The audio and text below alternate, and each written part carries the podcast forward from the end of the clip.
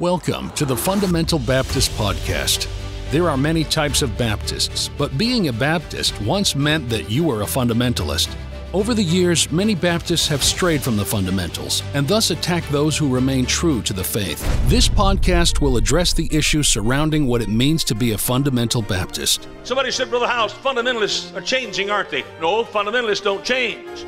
Folks quit being fundamentalists. God says when the troubles come, He said, fight. You can't fight. He said, withstand. You can't withstand. He said, stand. What does it mean to stand? He said, don't change. What? Don't change what? Number one, don't change what you believe. Here we will reason concerning the scriptures about the doctrines we hold dear. We believe in souls being saved, lives being changed, and Bible doctrines being strengthened by the Word of God. We believe in the local church, soul winning, missions, and everything taught in the King James Bible. I thank God tonight for this wonderful Bible. You know, I, I thank God it's a perfect book, and I, I love the Bible. Doesn't need any addition, no correction, nothing taken from it. Thank God tonight for the Holy Bible. I like it just like it is. We are not ashamed of being fundamental Baptists, and we want to encourage others to remain true to the Bible, their Baptist heritage, and to not change what they have been given. You just stick with the book. You can't beat this book. Why does every generation feel that we got to change it just a little bit because our daddy did it like this and our granddaddy did it like that, and let's change it just a little bit? You change it, and things that are different are not the same. The same commit thou to faithful men. Thank you for joining us in our discussion of what it means to be a fundamental Baptist.